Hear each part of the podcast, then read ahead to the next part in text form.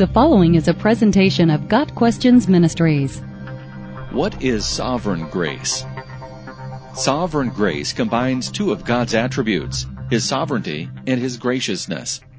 Both of these characteristics of God are so vast that many volumes have been written about each. Briefly, though, the doctrine of sovereign grace is the melding of the two into a thrilling truth that gives us a glimpse into the mind and heart of our great God. The sovereignty of God is His total control of all things, past, present, and future. Nothing happens beyond His knowledge and control. All things are either caused by Him or allowed by Him for His own purposes and in accordance with His perfect will and timing. He is the only absolute and omnipotent ruler of the universe and is sovereign in creation, providence, and redemption. The other half of sovereign grace is grace. The grace of God is His unmerited favor toward those who have not earned it. It is undeserved favor. There are numerous examples of God's grace in the Bible, both to His people and to those who reject Him.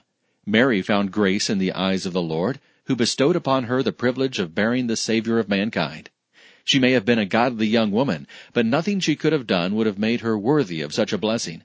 She was the recipient of God's grace, and He sovereignly chose her for the task, sovereign grace.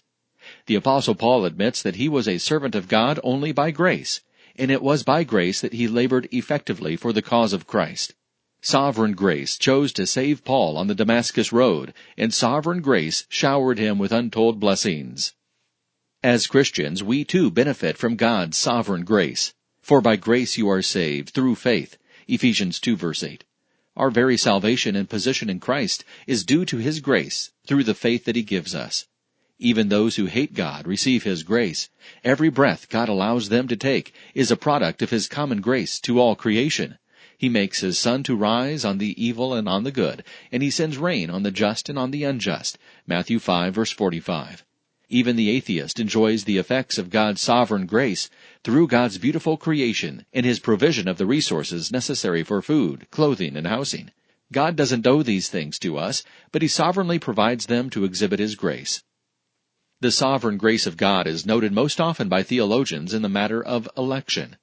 We see it best explained in Ephesians 1, verses 5 and 6.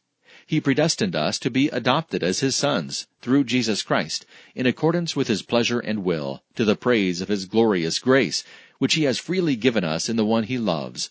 Here in the same sentence we have a reference to predestination, God's sovereignty, and God's glorious grace, sovereign grace. God sovereignly chose those he would save through his gracious act of sending his Son to die on the cross for their salvation. Sinners were unable to save themselves, or, like Mary, to merit God's favor because of their transgression of his law.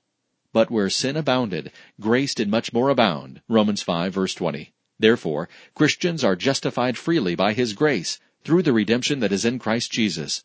Romans 3 verse 24. God in His sovereign grace has chosen to save those on whom He has set His love. They are picked out of the stream of helpless men and women cascading into hell. This is a humbling truth, and should result in immense gratitude on our part. Why did God bestow His sovereign grace on believers?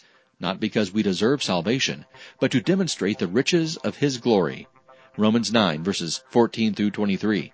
The only proper response is to proclaim, Blessed be the God and Father of our Lord Jesus Christ, who has blessed us with every spiritual blessing in the heavenly places in Christ. Ephesians 1 verse 3. Got Questions Ministry seeks to glorify the Lord Jesus Christ by providing biblical answers to today's questions. Online at GotQuestions.org.